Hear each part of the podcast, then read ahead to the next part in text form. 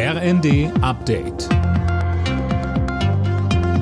Stündlich neu. Auf den Punkt informiert. Ich bin Fabian Hoffmann. Guten Morgen.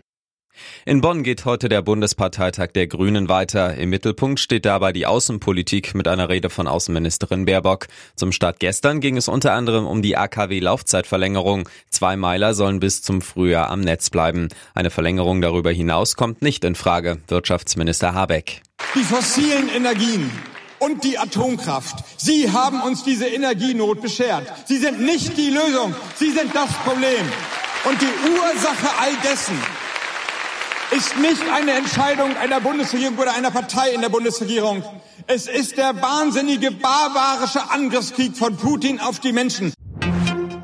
Flugreisende von Eurowings müssen sich wieder auf Einschränkungen einstellen. Die Pilotenvereinigung Cockpit hat für kommende Woche erneut zum Streik aufgerufen. Daniel Stuckenberg berichtet. Cockpit hat die Tarifverhandlungen mit Eurowings erneut für gescheitert erklärt. Deshalb wird ab Montag gleich für drei Tage bei der Lufthansa-Tochter gestreikt. Cockpit fordert eine Begrenzung der maximalen Flugdienstzeit der Piloten und eine Verlängerung der Ruhezeiten.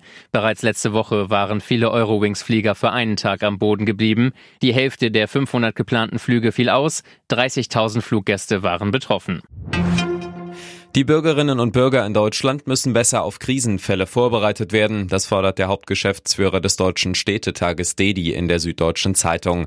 Blackouts durch Energieknappheit oder Sabotage seien realistische Szenarien. Die Menschen müssten darüber aufgeklärt werden, was in einem solchen Fall zu tun ist.